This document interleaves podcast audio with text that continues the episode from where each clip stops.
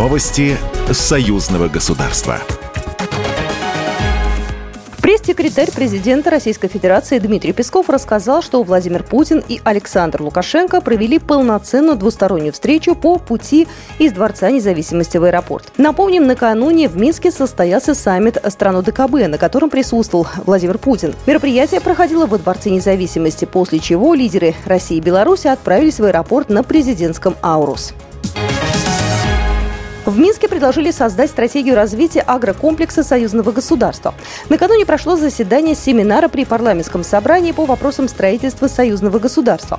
Главной темой встречи стали проблемы развития агропромышленного комплекса в условиях санкций и ограничений. В заседании приняли участие депутаты парламентского собрания, представители постоянного комитета союзного государства, специалисты министерств и ведомств. Был рассмотрен ряд актуальных вопросов, связанных с законодательством двух стран в области сельского хозяйства, а также определены главные главное направление для сотрудничества. Кроме того, участникам семинара предложено разработать новую программу союзного государства, сосредоточенную на создании инновационных технологий для производства продуктов специализированного детского питания.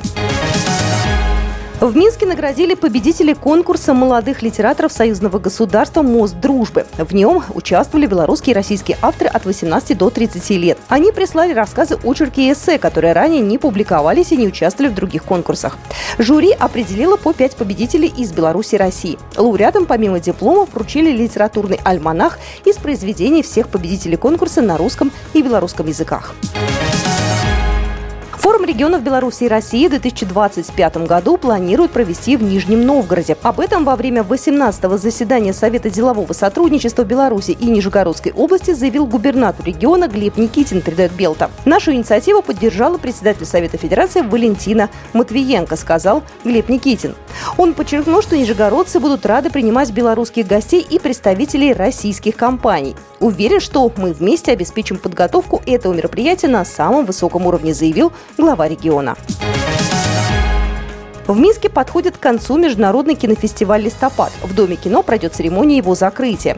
На ней будут определены победители конкурсных программ, а после состоится показ главного фильма победителя. На кинофестиваль в Минске в этом году было подано рекордное количество заявок – 2087 из 107 стран. Зрители посетили дни российского, казахского, сирийского и пакистанского кино, а также увидели киноленты из золотой коллекции Мосфильма. Главная особенность сезона в том, что представленные фильмы направлены на популяризацию традиционных важных духовных ценностей. Программа произведена по заказу телерадиовещательной организации Союзного государства. Новости Союзного государства.